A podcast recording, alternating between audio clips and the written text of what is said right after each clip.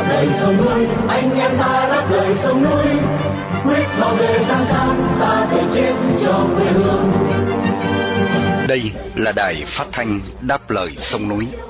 Tiếng nói của những người việt tha thiết với tiền đồ tổ quốc và hạnh phúc của toàn dân do lực lượng cứu quốc thực hiện.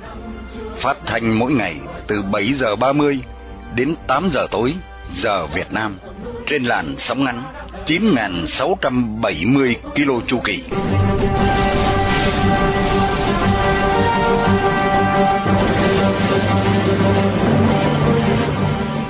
Hướng Dương xin kính chào quý thính giả. Hôm nay thứ năm ngày 31 tháng 8 năm 2023 và là buổi phát thanh lần thứ 4492 của Đài Đáp Lời Sông Núi. Trong phần tin tức chúng tôi có những tin chính sau đây. Hải cảnh Trung Cộng tấn công tàu cá Việt ở Hoàng Sa. Thánh Rắc Hành Bùi Tuấn Lâm bị giữ nguyên án 5 năm rưỡi tù. Sau phần chi tiết các bản tin, chương trình được tiếp nối với chuyên mục thời sự qua cuộc phỏng vấn của Quang Nam với chị Lê Thanh Lâm, là vợ của Thánh Rắc Hành, anh Bùi Tuấn Lâm. Giữa chương trình, qua tiết mục chân dung người tù lương tâm, lần này đã đắp đời sông núi, xin được gửi đến quý thính giả đôi nét về anh Trịnh Bá Phương, và sau cùng chương trình sẽ được kết thúc với bài bình luận của Gió Bấc với tựa đề Tô Đại Tướng tập làm Thủ tướng. Đặc biệt buổi phát thanh hôm nay là để vinh danh anh Nguyễn Văn Nghĩa, một người Việt yêu nước đang bị giam cầm trong ngục tù Cộng sản. Mở đầu chương trình, mời quý thính giả theo dõi phần tin tức sẽ được Hoàng Ân và Miên Dương trình bày sau đây.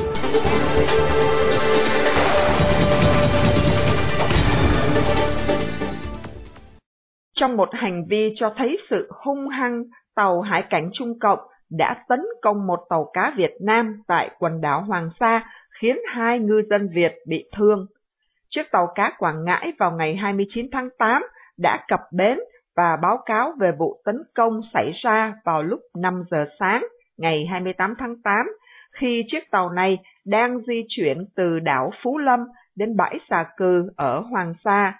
Khi đó, chiếc tàu hải cảnh Trung Cộng mang số hiệu 4201 đã rượt đuổi và phun vòi rồng vào chiếc tàu cá Việt, khiến chủ tàu Huỳnh Văn Hoành, 43 tuổi, bị thương và con ông là Huỳnh Văn Tiến, 26 tuổi, bị chấn thương ở đầu. Lúc bị tấn công, có 10 ngư dân trên chiếc tàu Việt. Ông Huỳnh Văn Khanh tường trình vụ truy đuổi kéo dài từ 5 giờ sáng đến khoảng 3 giờ chiều. Tàu hải cảnh Trung Cộng phun vòi rồng nhằm làm chiếc tàu chết máy, nhưng các ngư dân đã chống chọi, bơm nước ra và cố chạy thoát. Sau đó, một chiếc tàu sắt nước ngoài tiến đến, yêu cầu được lên tàu cá của ngư dân Quảng Ngãi, nhưng khi thấy những người này có mang vũ khí, ngư dân sợ bị bắt nên đã từ chối và lái tàu về đất liền. Đây là một vụ tấn công mới nhất ở khu vực Hoàng Sa, nơi cũng là ngư trường truyền thống của ngư dân Việt. Trong nhiều năm qua, Trung Cộng đã thực hiện các vụ tấn công, bắt giữ ngư dân Việt Nam tại ngư trường này. Trong phiên phúc thẩm vào ngày 30 tháng 8, Tòa án Đà Nẵng đã thẳng thừng bác bỏ kháng cáo của nhà đấu tranh Bùi Tuấn Lâm và giữ nguyên bản án 5 năm rưỡi tù mà tòa sơ thẩm đã tuyên. Trong một phiên tòa mà ông Lâm bị hạn chế giao tiếp với luật sư của mình, hội đồng xét xử cho rằng bản án 5 năm 6 tháng tù của tòa sơ thẩm là đúng người, đúng tội và đúng pháp luật. Cần biết là ông Lâm được nhiều người gọi là thánh rắc hành sau cuốn video lan truyền trên mạng vào cuối năm 2021. Cuốn phim cho thấy ông rắc hành vào tô bún bò Huế, nhại động tác của thánh rắc muối, sô bề, đút bò rất vàng cho Bộ trưởng Công an Tô Lâm, nhưng trong cáo trạng không đề cập gì đến hành động này. Cũng như trong phiên sơ thẩm, không một người thân nào của ông Lâm được phép vào trong khu vực dự án. Bà Lê Thanh Lâm, vợ của ông Lâm, cho biết là công an ngăn chặn luật sư tiếp xúc với ông Lâm. Được nói thêm, trong phiên tòa sơ thẩm vào tháng 5, luật sư Ngô Anh Tuấn bị đuổi ra khỏi phòng xét xử. Bà Lâm được luật sư kể lại là trong lời nói cuối cùng trước khi hội đồng xét xử nghị án, ông Bùi Tuấn Lâm đã hô to tự do cho dân tộc Việt Nam, tự do cho những người yêu nước, và sau đó bị chủ tọa ngăn chặn, không cho nói nữa. Ông Bùi Tuấn Lâm, 39 tuổi, là người đấu tranh năng nổ và tích cực tham gia phong trào phản đối Trung Cộng xâm phạm chủ quyền của Việt Nam ở Biển Đông. Mấy năm gần đây, ông dừng hoạt động và tập trung giúp vợ nuôi ba con nhỏ. hai vợ chồng có mở một quán bún ở thành phố Đà Nẵng, nơi ông thực hiện hành động rác hàng.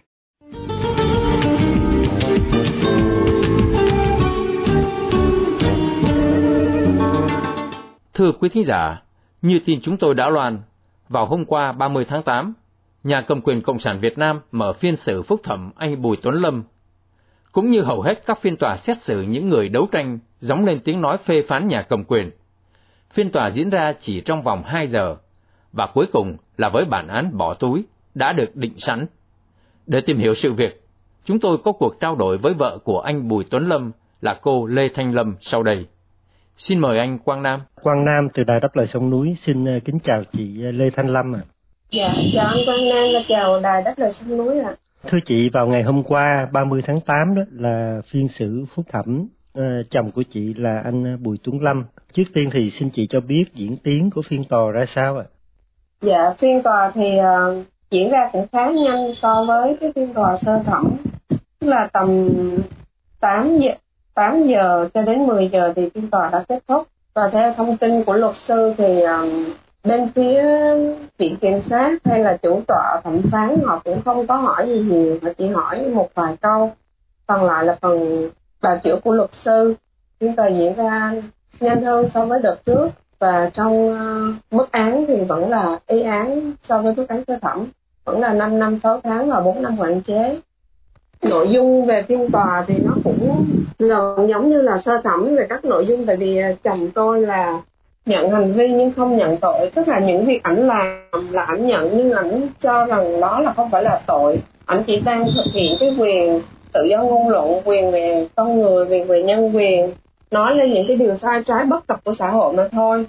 Và chỉ có lời nói sau cùng của chồng tôi, ảnh nói là tự do cho dân tộc Việt Nam tự do cho những người yêu nước thì sau câu nói đó thì uh, tòa đã ngăn cản và không cho ảnh được nói nữa và yeah. Dạ. trong cái diễn biến tòa thì uh, giữa chồng tôi và luật sư thì cũng không có không có cơ hội để mà được tiếp xúc hay là nói gì với nhau cả tức là an ninh luôn ở trong trạng thái là canh chừng luật sư và chồng tôi là anh Lâm họ vay kính anh Lâm họ không cho anh Lâm và luật sư ngay cả cái giao tiếp bằng ánh mắt cũng không được luôn rất là khắt khe lúc như vậy và à, về à, tình hình của chị và gia đình đó thì à, trước phiên tòa đó chị có được thông báo và chị và gia đình có được phép tham dự phiên tòa không chị?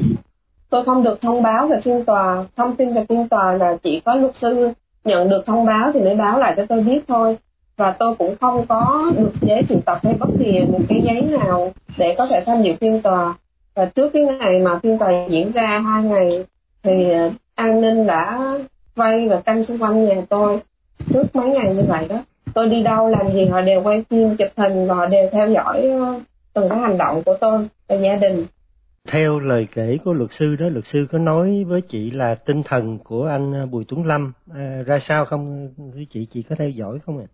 Tinh thần của anh Lâm sức khỏe thì ổn, tinh thần thì cũng rất là mạnh mẽ, rất là vững vàng, không có gì lo lắng hết sau ờ, phiên tòa phúc thẩm tuyên y án là 5 năm 6 tháng tù giam và 4 năm quản chế như vậy đó, thì chị nghĩ sao về cái phiên tòa này? Tức là tòa án họ có quan tâm ờ, những cái ờ, bào chữa của luật sư và những cái lời phát biểu của anh Bùi Tuấn Lâm không thưa chị? Họ bác cái kháng cáo của chồng tôi, tức là họ đã không quan tâm tới cái việc là những cái gì mà căn cứ, những cái luận cứ mà luật sư bào chữa cho rằng là chồng tôi vô tội thì họ cũng đã bác rồi. Thì đương nhiên đó là một cái bản án mà tôi cũng đã cảm thấy là tôi cũng dự đoán trước là nó sẽ không có thay đổi trong phiên tòa phúc thẩm. Bởi vì ờ, chúng tôi quá hiểu về cái cách hành xử của bộ máy công quyền ở Việt Nam. Công lý không có thuộc về phe kẻ yếu xin được hỏi về tình hình của chị và các cháu đó. Thì à, tình hình của chị và các cháu ra sao? Coi như là sau cái kết quả của phiên tòa này đó thì à, chị có dự định gì trong tương lai không thưa chị? Thật ra thì um, hiện tại là về mặt tinh thần thì mẹ con tôi tạm ổn. Tại vì cũng đã xác định được rằng là chồng tôi sẽ phải đi tù 5 năm 6 tháng.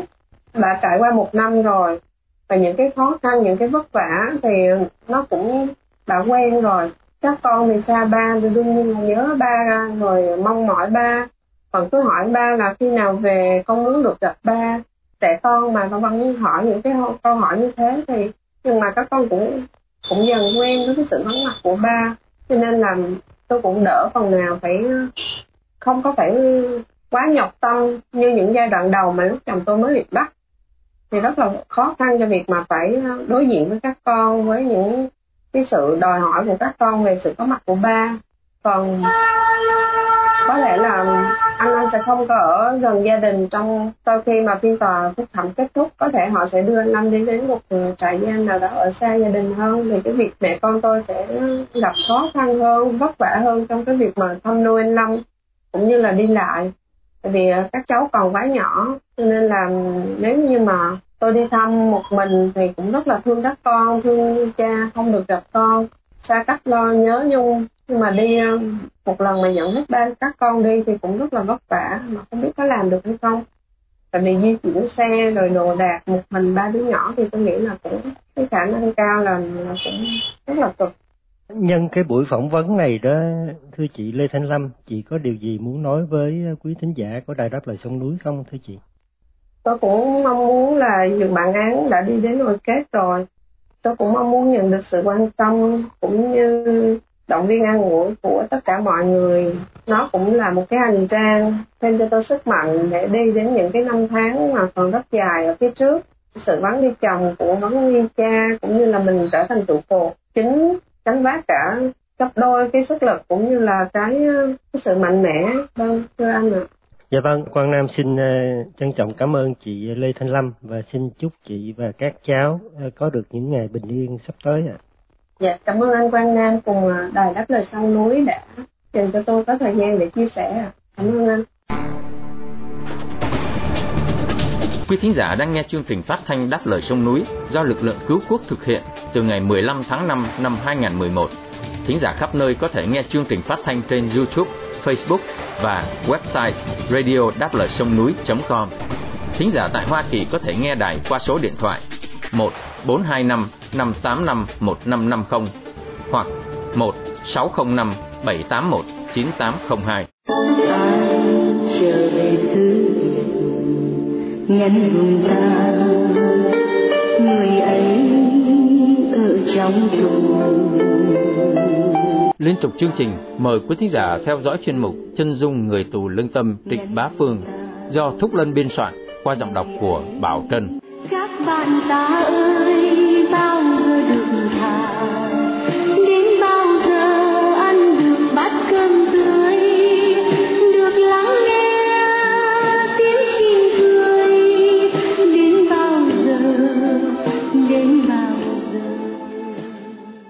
Kính thưa quý thính giả, Tuần này chúng ta tiếp tục đến với thành viên thứ ba trong gia đình dân oan, gia đình yêu nước họ Trịnh, anh Trịnh Bá Phương. Anh Trịnh Bá Phương sinh ngày 26 tháng 1 năm 1985, quê quán Kim Quang, Thạch Thất, Hà Nội. Anh là con trai trưởng của ông bà Trịnh Bá Khiêm, Cấn Thị Theo. Tuổi trẻ của Trịnh Bá Phương và em trai anh Trịnh Bá Tư gắn liền với những năm tháng khốn khó và đầy biến động trong cuộc đấu tranh giữ đất của gia đình, của dân làng Dương Nội. Trong những năm tháng đi khởi kiện, đấu tranh đòi quyền lợi chính đáng của gia đình bị tước đoạt. Trịnh Bá Phương đã chứng kiến vô vàng nỗi oan khiên của đồng bào mình. Phương đã nhận ra rằng Đảng Cộng sản Việt Nam chính là nguyên nhân gây ra mọi nỗi thống khổ của người dân Việt Nam. Việt Cộng không chỉ cướp phá nhà cửa, đất đai mà còn tước đoạt nhân quyền và gây ra bao tội ác cho dân tộc suốt hàng chục năm nay, từ khi họ cướp được chính quyền vào năm 1945. Không thể đòi đất đai, tài sản tổ tiên để lại nếu nhà cầm quyền đã quyết tâm tước đoạt. Không thể thắng kiện cho dù có lý lẽ, có đầy đủ cơ sở pháp lý khi nhà cầm quyền chà đạp lên luật pháp, cho dù luật ấy do chính họ viết ra không thể sống đúng nghĩa với hai chữ con người khi nhân quyền bị coi rẻ. Trịnh Bá Phương không chỉ đòi quyền lợi cho gia đình mình, mà còn đấu tranh cho những gia đình dân oan khác. Anh không chỉ chống việc cướp đất, mà chống lại cả bộ máy cai trị độc tài với mong muốn Việt Nam sẽ có dân chủ, nhân quyền và toàn vẹn lãnh thổ. Học hết cấp 3, Phương không thi đại học vì sợ tốn tiền của cha mẹ. Anh chọn một công việc bình dị là bán cua, vừa để mưu sinh, vừa để có thêm thời gian tham gia các hoạt động đấu tranh. Những năm tháng đi khiếu kiện đã cho Phương và các thành viên trong gia đình anh vốn hiểu biết về luật pháp rất đáng nể. Nhiều người tỏ ra khâm phục mẹ con bà Cẩn Thị Theo không chỉ bởi sự kiên cường mà khả năng hùng biện và những kinh nghiệm tranh đấu mà họ tích lũy được. Trịnh Bá Phương có hai con trai, cháu lớn là Trịnh Bá Nguyên Bảo, sinh ngày 19 tháng 4 năm 2018 và cháu nhỏ là Trịnh Bá Đoàn, sinh ngày 20 tháng 6 năm 2020. Khi Phương bị bắt, con trai lớn chưa đầy 2 tuổi và con trai thứ hai mới được 4 ngày tuổi. Trịnh Bá Phương cũng như mẹ và em trai mình đã dự liệu cho trường hợp xấu nhất mà mình sẽ gặp phải là bị bắt, thậm chí bị giết. Trước khi đi tù, cả hai anh em Phương và Tư đều có những tuyên bố cá nhân hết sức cảm động nhưng cũng thật đâm thép. Chắc hẳn nhiều người còn nhớ hình ảnh cuối cùng của Trịnh Bá Phương trước lúc bị bắt vào sáng sớm ngày 24 tháng 6 năm 2020. Trong video livestream, Phương đã tường thuật cuộc bắt bớ của công an Hà Nội và những giây phút cuối cùng của chính mình trước khi bước chân vào tù với thái độ hiên ngang, điềm tĩnh, hiếm thấy. Xin trích đọc một phần lời tường thuật của Trịnh Bá Phương để quý thính giả hiểu được nguyên nhân trực tiếp khiến Trịnh Bá Phương bị bắt, đồng thời hình dung được phần nào khí phách hơn người của chàng thanh niên yêu nước này. Bây giờ là 5 giờ 30 phút, họ đến họ gọi cửa, và họ chuẩn bị tất cả những cái dàn máy quay ở trước cửa nhà tôi. Cả công an sắc phục và thường phục rất là đông. Như quý vị đã biết rằng là tôi nghĩ thì chắc chắn rằng là có lẽ là hôm nay họ sẽ bắt tôi thôi vâng thưa quý vị là họ sẽ bắt tôi thì như trong các cái di chúc của tôi đã nói là tôi uh, không có ý định tự tử nếu khi bị bắt. Hiện tại sức khỏe của tôi rất là khỏe mạnh. Tôi không có dấu hiệu gì của của, của về một các cái bệnh tật gì trong người cả. Sau khi bị bắt tôi mà có bị chết trong đồn công an hay bị chết trong các trại giam trại tạm giam thì đó là do công an uh, đã giết thủ tiêu tôi và khi nếu như khi tôi bị chết trong trại giam trong đồn công an thì tôi đề nghị tất cả gia đình và con dân làng không ai được chôn xác tôi. Hãy bảo lưu xác đó để làm bằng chứng tội ác của chế độ cộng sản việt nam ngày hôm nay. Họ rất là hung hăng. Tôi thì tôi vừa lấy cái quần mà án tôi tôi sẵn sàng tôi chuẩn bị lên uh, việc bị bắt rồi. Tôi cũng không nghĩ rằng là là là, là họ, họ để yên tôi đâu.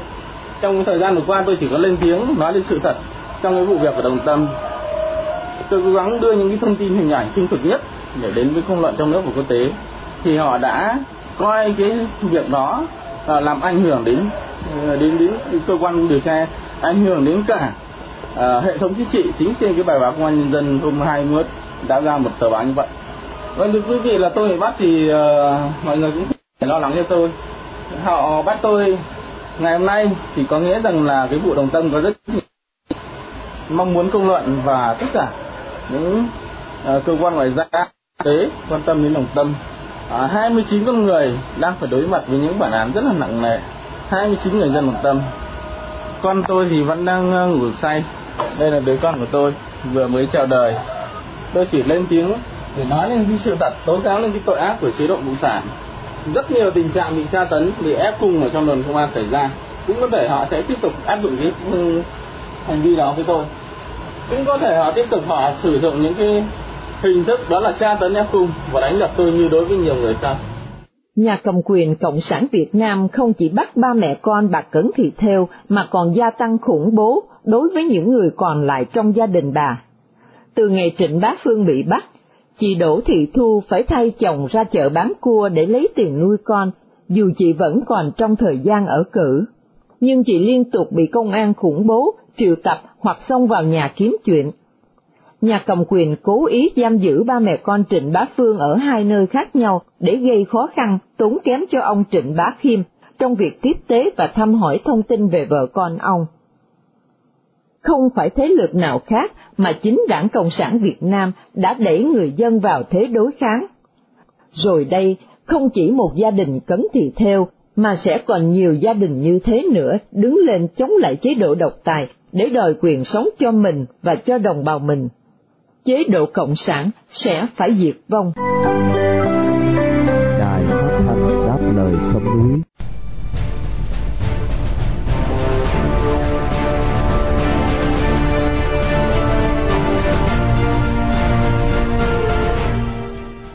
Dưới cái nhìn công tâm của báo chí Tây Phương và cộng đồng dân tộc, Việt Nam không phải là một quốc gia theo chế độ cộng hòa xã hội như danh xưng. Trái lại, là một chế độ công an trị với Tô Lâm là lãnh tụ tối cao. Mời quý thính giả đã đáp lời sông núi nghe phần bình luận của Gió Bất với tựa đề Tô Đại Tướng tập làm Thủ tướng sẽ được song thập trình bày để kết thúc chương trình phát thanh tối nay.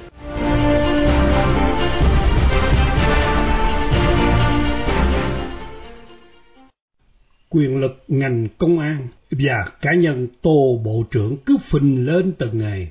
Quốc hội cứ nhũn như con chi chi, ý kiến ầu ơ rồi bấm nút rụp rụp thông qua tất cả các yêu cầu của Bộ Công an.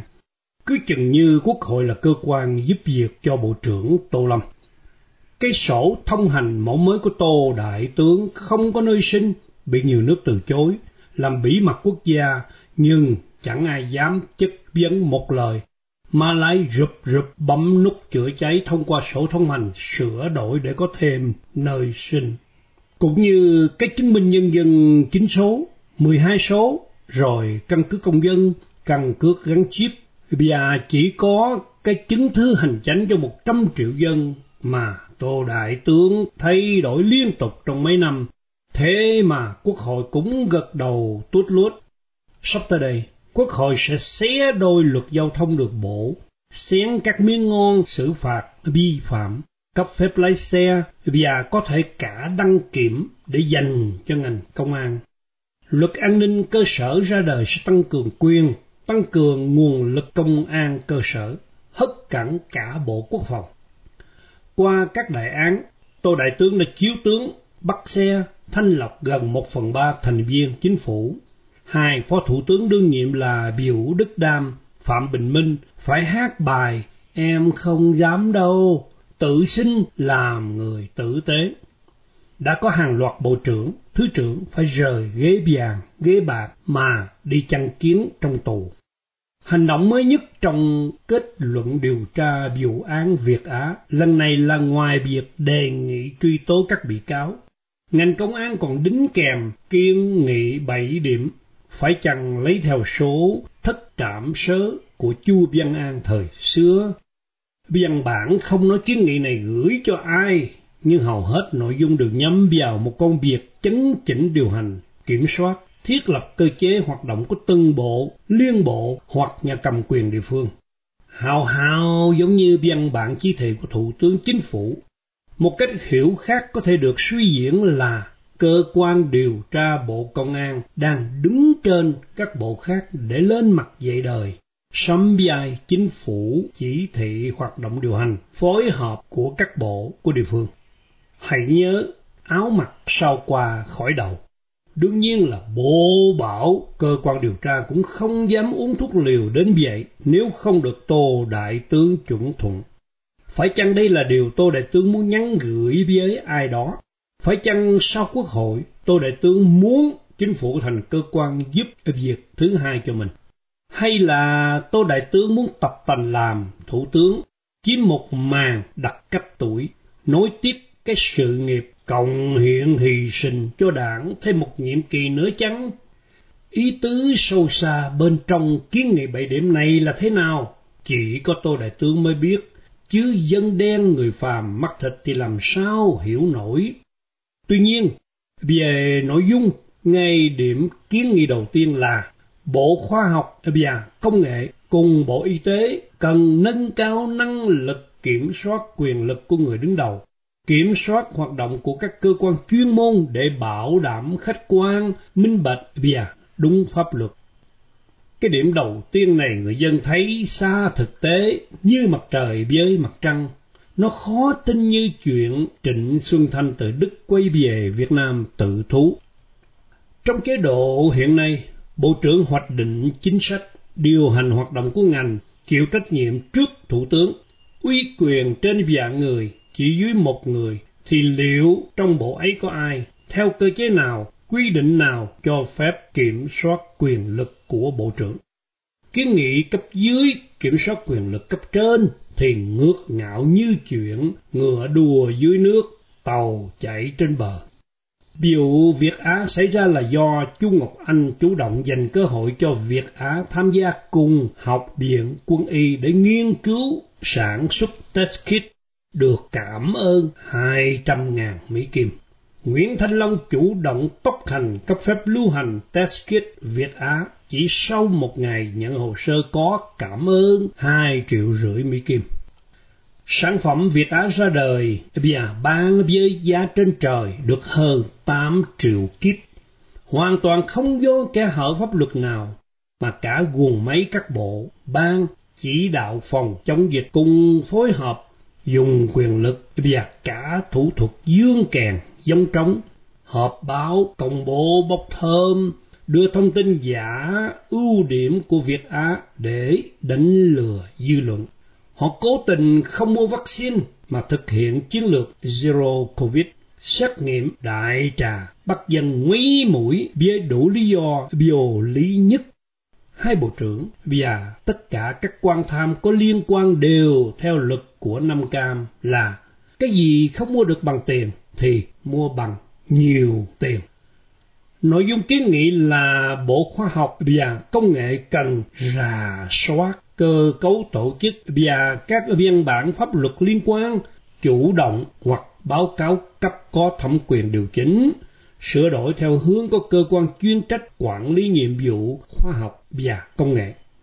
Rõ ràng là thừa thải và vô lý như lắp thêm cái bánh thứ ba cho cổ xe ngựa việc bổ sung biên bản luật lệ chỉ có ý nghĩa làm tăng giá tiền cảm ơn cao hơn chứ không thể ngăn được lòng tham vốn là tính trời ban là cái phẩm chất đặc trưng của quan tham cộng sản.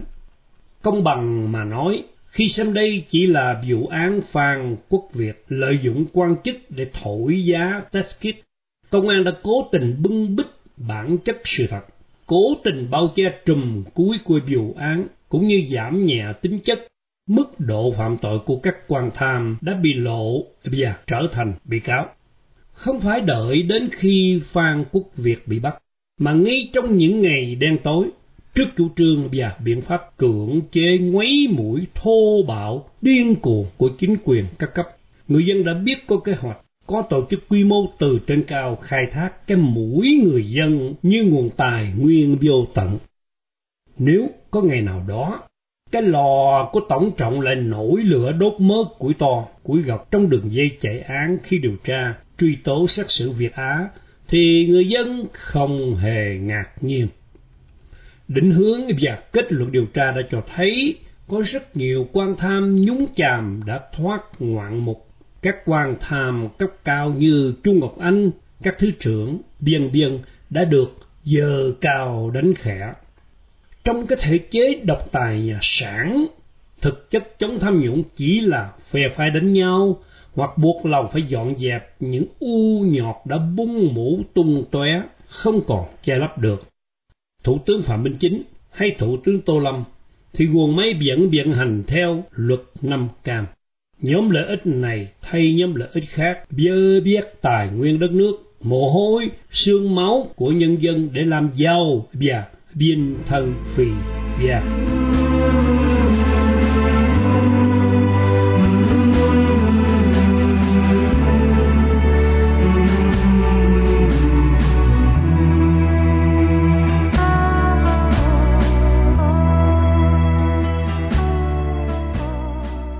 Trước khi chia tay trong buổi phát thanh tối này, mời quý thính giả cùng đài đáp lời sông núi nhớ đến anh Nguyễn Văn Nghĩa, sinh năm 1978, bị bắt tháng 2 năm 2017 với bản án 12 năm tù giam.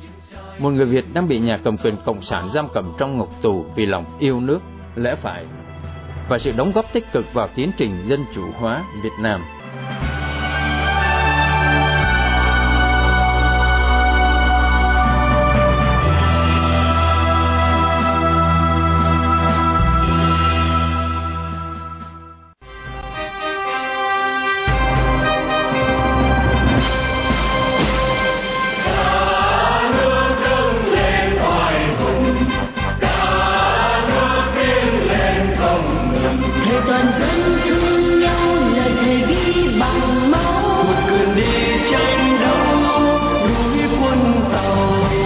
Chương trình phát thanh đáp lời sông núi hôm nay đến đây là chấm dứt. Hẹn gặp lại quý thính giả trong chương trình tối mai vào lúc 7 giờ 30. Cảm ơn quý thính giả đã theo dõi chương trình. Chúc quý vị một đêm thật bình an. Xin mến chào, tạm biệt.